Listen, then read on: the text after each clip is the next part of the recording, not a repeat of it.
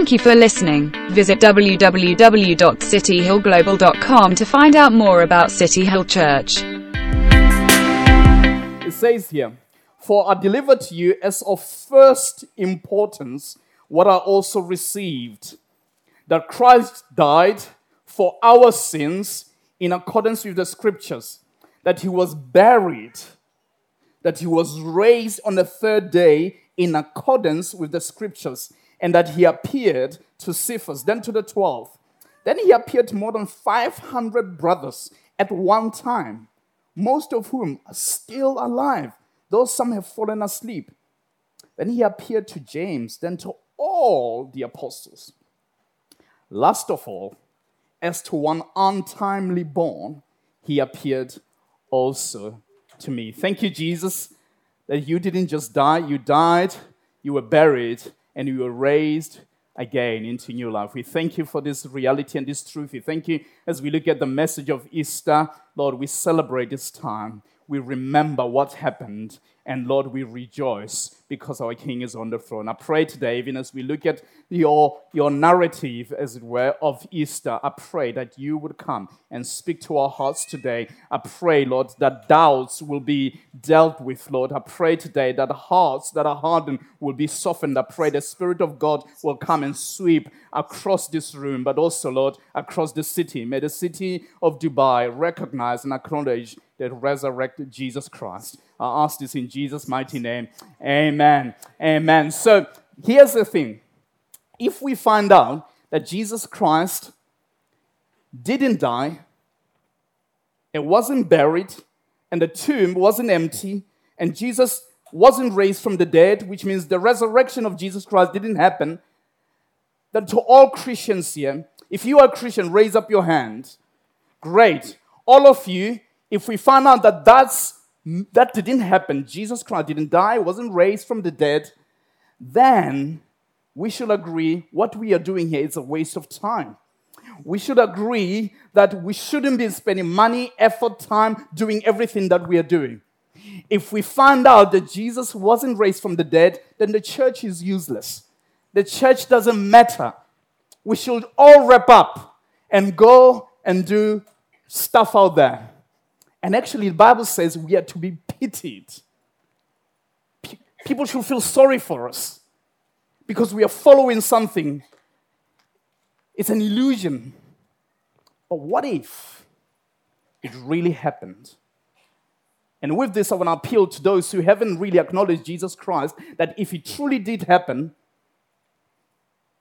I challenge you to rethink your position. I challenge you to rethink where you are right now and if there's an adjustment that needs to be made, and you are to make it. But the way I want to deal with this is I want to go and with this, the Easter narrative from the Garden of Gethsemane all the way to when Jesus Christ appeared before many. In the Garden of Gethsemane, Jesus Christ, knowing very well what was coming, knowing very well that he was to be arrested, he was going to be arrested and he was going to be tortured. And let me just say this some of the imagery, some of the things I'm going to say, if, you, if there are children around, is going to be quite gruesome. So be warned of the content of the message. Jesus Christ, before he was arrested, he spent the whole night with his disciples in the Garden of Gethsemane, as we are told by scripture, and he was praying. Jesus was, he said, My, my soul is overwhelmed with sorrow to the point of death. Why would he say that? Because he was overwhelmed, anticipating what was to come, which was the death of Jesus. And as he was there, he called on his disciples to spend time praying, to pray for what was going to happen. And he went back. The Bible tells us that he, he would go further somewhere and go and pray and come back again to see if disciples are still around. And you'll find these guys were sleeping. He will go again, come back, they're sleeping. He'll wake them up and say, Pray. He'll go, he'll come back, they were sleeping again. And Jesus was praying. And the Bible tells us that he was praying and they witnessed his sweat turned, turning into blood. It was a blood sweat coming out of him. You might say, whoa, whoa, whoa, whoa. I think that's exaggeration. There is no such a thing as your sweat becoming blood. Actually, it is true. There's a condition that is called hematidrosis. Whoa, don't repeat that word. Hematidrosis is literally blood sweat.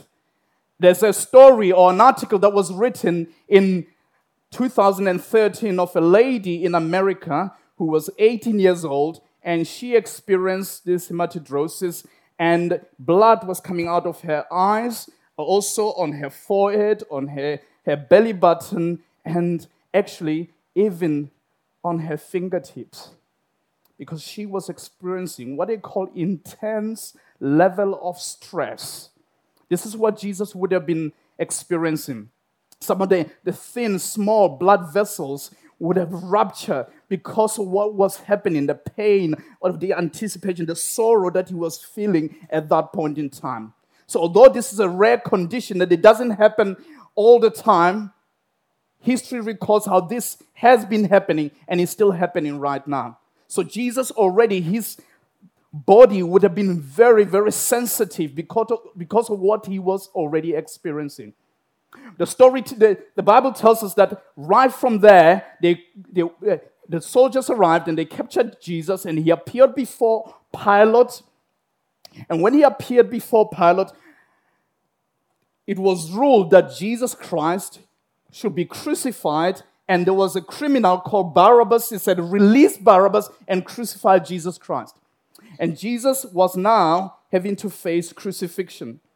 But Jesus didn't just go from there, from Pilate to the cross. Jesus had to experience the scourging of the Romans. They had to flog him first before he was to be taken to the cross. But you gotta realize that at this, at this scourge, a lot happens there because a crowd gathers around you to witness because the Romans want to make a statement of what is happening. They want to be feared. So, for that to happen, they will announce that someone is about to be scourged or is about to be flogged, and people around the community will gather to come and witness what is going to happen.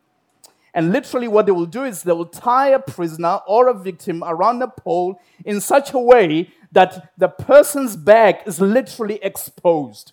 And they will use a, what they call a braided leather, a whip with braided leather. It's braided leather thongs, but don't go on the internet and type leather thongs. Be warned. But that's what they will use. This whip will have these braided leather thongs, and basically, what would happen is they will, inside, Sometimes they'll put um, bones so that when they actually hit someone, the impact is so severe. But sometimes they will put metal balls. And literally, what they will do is they will expose the person's back, and at least minimum two people, Roman soldiers experienced at flogging people, they'll stand there and flog the person. And basically, what would happen is that as they flog you, the metal balls will tenderize your flesh. And as the metal balls tenderize your flesh, the leather will split your flesh open. That's what would happen. And they will literally hit you so hard, and they will be, you will be screaming, and nobody will hear you because the crowd around are they are screaming as well. So our King Jesus Christ would have been exposed to that, and they will flog and flog and flog, and there will be blood splattering everywhere. Not only that, it is said that a lot of people never made it from there. People used to die just at the flogging of the Roman soldiers. They used to die from what they call hypovolemic shock. Hypo means low, vol for volume, emic for blood. So low blood volume because blood will be coming out of literally everywhere. The person will be screaming and nobody will be hearing you. Be they're exposed and you will be flogged tirelessly.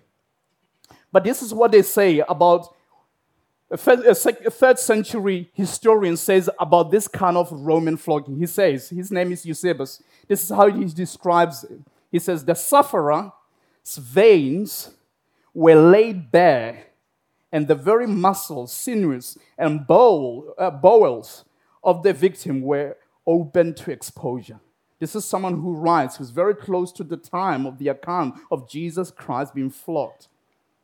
And, and what happens with hypervolemic, hypervolemic uh, shock is that the victim's heart will begin to pump at a pace as he's being flogged, but he'll pump really hard and try to pump blood that is not there.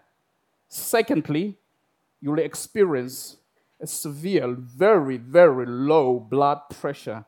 Thirdly, your kidneys will try to produce urine, but wouldn't produce enough, so will keep the urine that is there in, in your kidneys. And lastly, the person will thirst. That's why Jesus later says on the cross, I thirst. Just when you think this is enough, as many said, people will not, some people never used to be able to, to survive post this flogging. Jesus Christ would have been taken from that place all the way up to the cross. And what they will do is they will tie what they call a patibulum, which is a, a crossbar like this, is very rough. His body is shredded because of having been whipped. And now they would tie this piece of wood like this from this arm to this arm, and he will literally have to walk with a piece of wood that is tied around his back. And he will walk, and everyone will be walking around, and they will be shouting. The Bible tells us that Jesus was struggling to walk to a point that a man called Simon had to come and was asked by the Roman soldiers to come and help him so that he can make it to the cross. And when he arrived and he got to the cross, basically they will lay him down, he will face up, and they will use that same crossbar, the horizontal crossbar of the cross. They will put that down and they will literally stretch his arms to a point that they can reach to his wrist. And they will literally put his wrist like this and they will drive Roman nails through Jesus' wrist. Both sides. And at this point, the pain is extremely severe because the back is exposed, the back is shredded, the bones, everything. You can, it's just too hard to even fathom.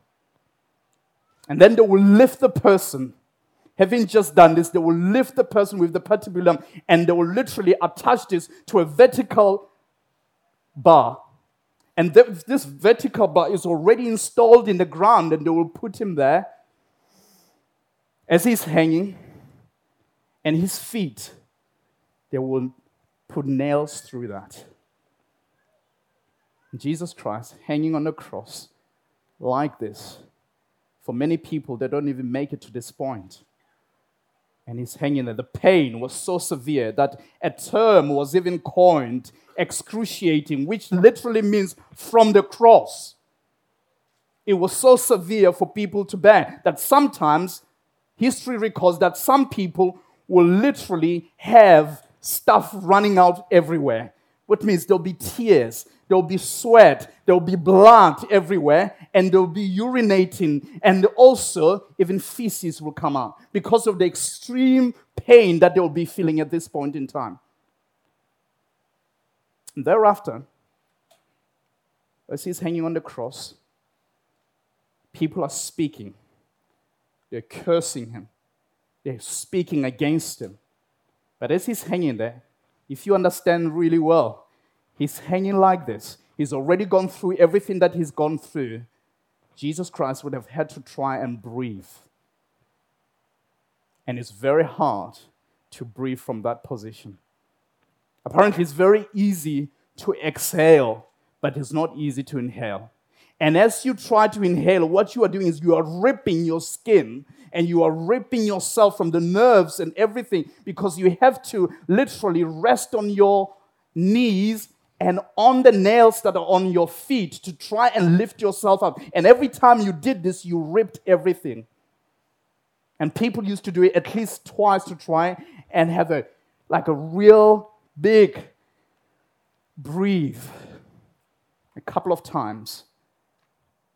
And they never made it because people will die of asphyxiation.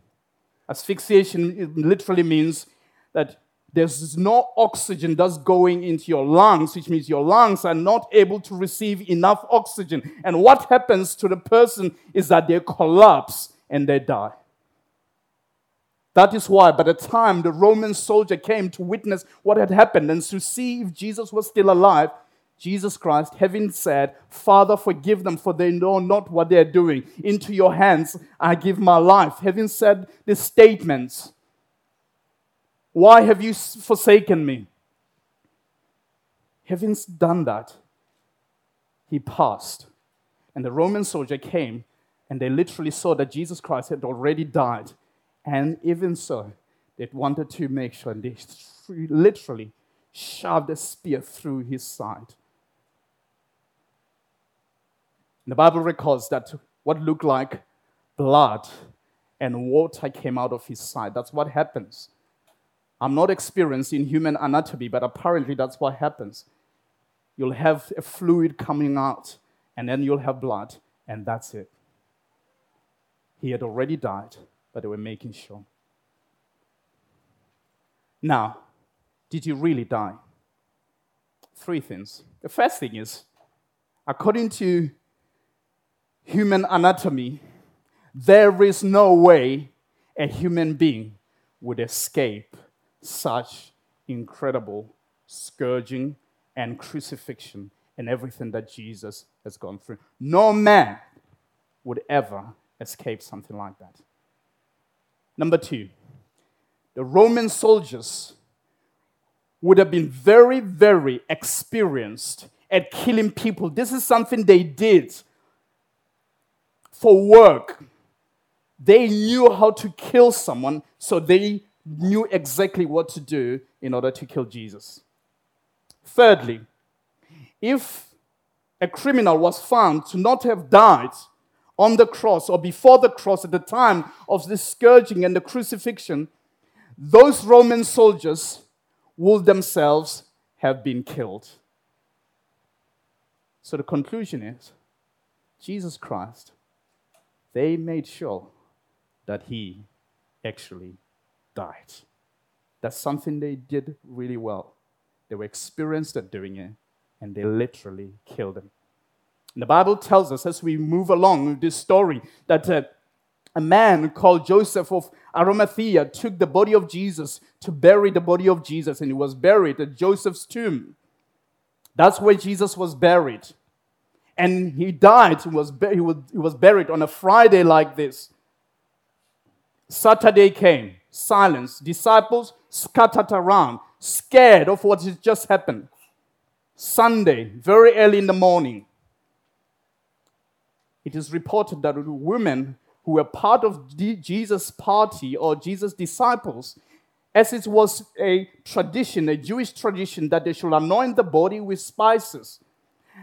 The tomb was literally carved into a rock like this. So they, what they will do is they will carve the tomb into a rock and they will bury the body. And sometimes they used to decorate so that the tomb looks nice. But sometimes they used to just put a big stone on the, on the tomb.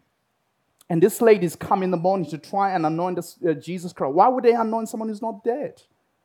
And they arrived.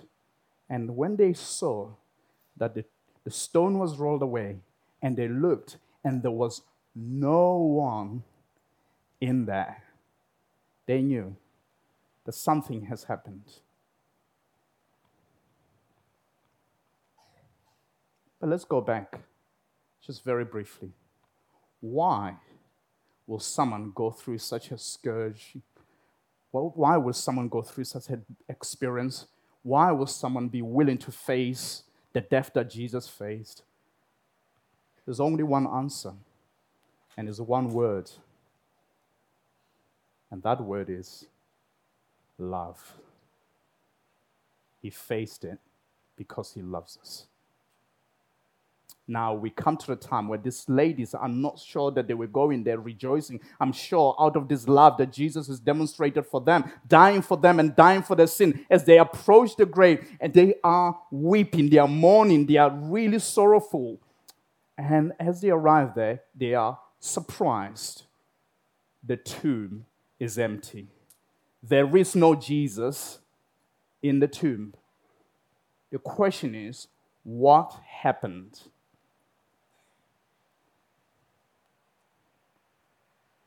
Two things could have happened.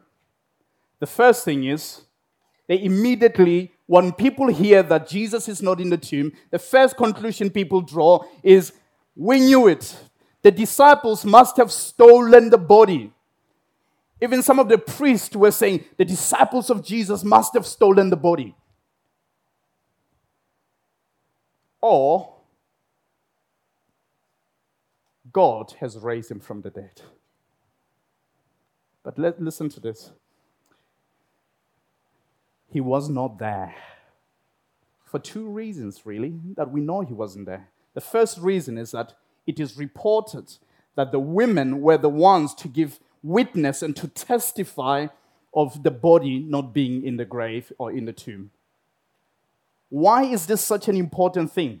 It is important because women were very low on a social ladder and nobody believed the testimony of women. So, for the, for the Bible to use women as the first people who saw the body of Jesus uh, as not being in, in the tomb, the only thing, the only reason they could do that, the only reason they can write that it was the women is because it was. Because if it wasn't, if this was fabricated and they made it up, they would have come up with a, a story that men would have done it because men will be believed. It wasn't about who you believe, it was the fact that it really happened. And secondly, people could go to this grave and look, and the, the body wasn't there. Both the, the followers of Jesus and the haters of Jesus could literally go, they knew where it was, they could look at it, and it wasn't there. So, two conclusions either they stole his body or God raised Jesus Christ from the dead. The, Jesus' appearance, the evidence of Jesus' appearance. I don't know if you know this story, just briefly. I don't know if you know this story, but it's a story about a woman called Addie Mae Collins who died in 1963. Addie died because of the KKK who detonated the bomb in Birmingham, Alabama, and 24 people died that day. And Addie was one of the three girls whose body was discovered at this site. And Addie's family decided that she, her body needs to be taken and she will be buried. Addie was buried.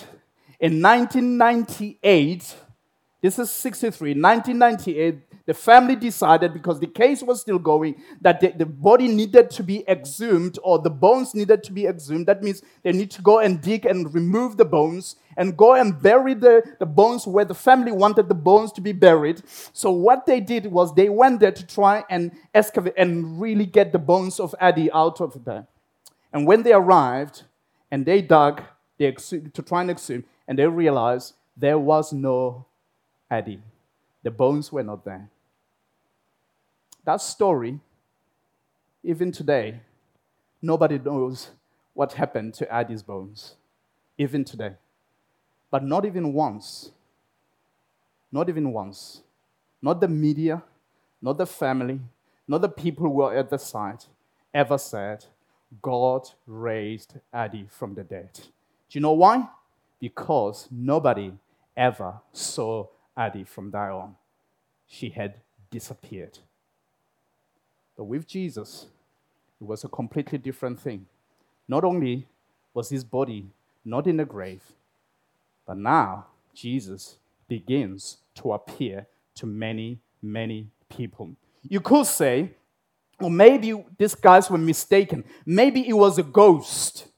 Let me tell you this first century people knew about ghosts. That's why when Peter was on the boat with the disciples and they saw Jesus, this is maybe a year or so before Jesus died, they saw Jesus, they said, What is that? Is that a ghost? Why would they say that if they knew they didn't know about ghosts? They knew about ghosts and they realized it was Jesus. But this time, they don't say it's a ghost.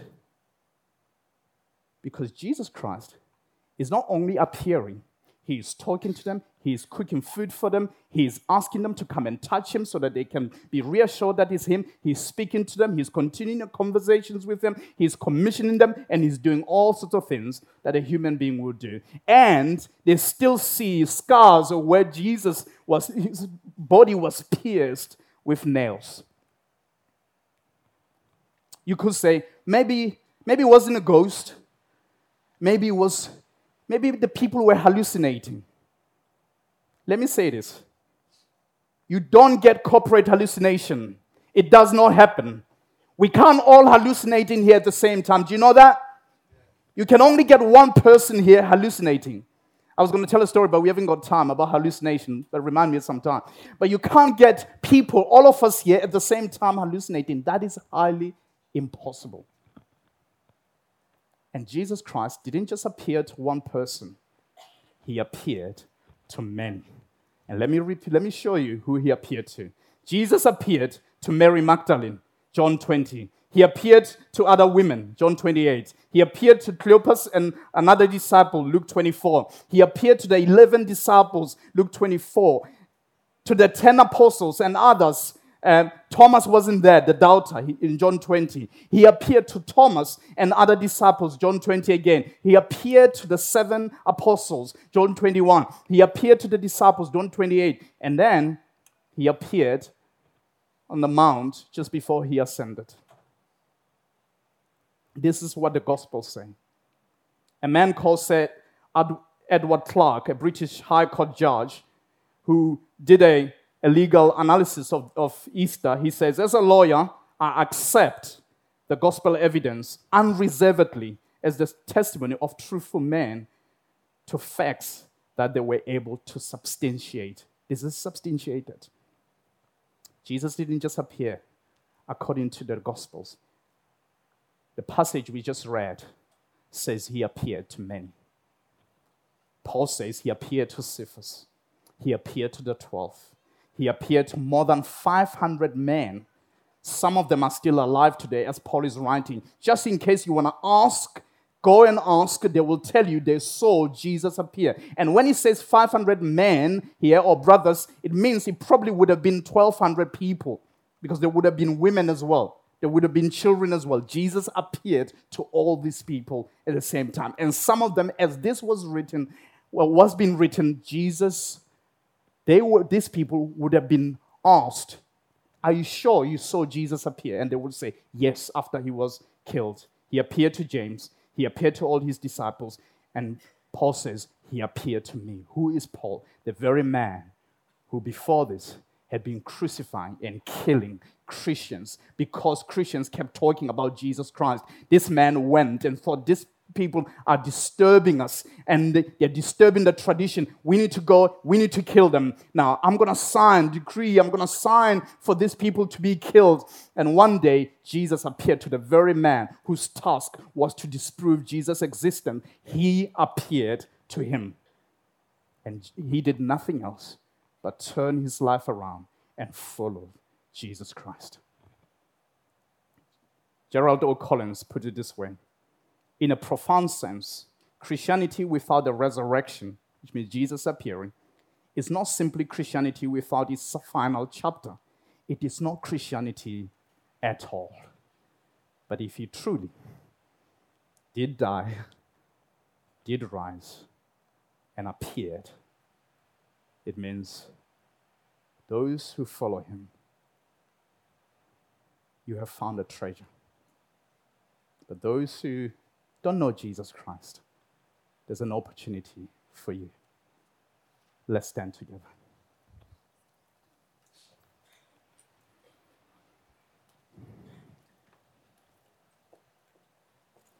Just where you are, just close your eyes. If you can, I just want to pray. I want to pray for two groups of people here. With your eyes closed, just stretch up your hands. Stretch out your hands like this if you can. Just receive from God. Some of you here, Christianity may have been a crutch for you because you need something to help you cope with your, your life. But you've never really thought about really Jesus actually doing all these things. Maybe for, for you, it was a, myth, myth, a figure, a mythological figure who is sort of there but not there. The Bible says he ascended to the heavens. He really appeared. And he really is truly alive. And I just want to say this God wants to speak to you. Maybe your life, your Christian life, is a little bit cold at the moment. Maybe it's a bit lukewarm. Maybe you don't contemplate of what really happened that Easter. I believe God wants to restore your life. He wants to restore you back to Himself again, and He wants to change your life. Thank you for listening. Visit www.cityhillglobal.com to find out more about City Hill Church.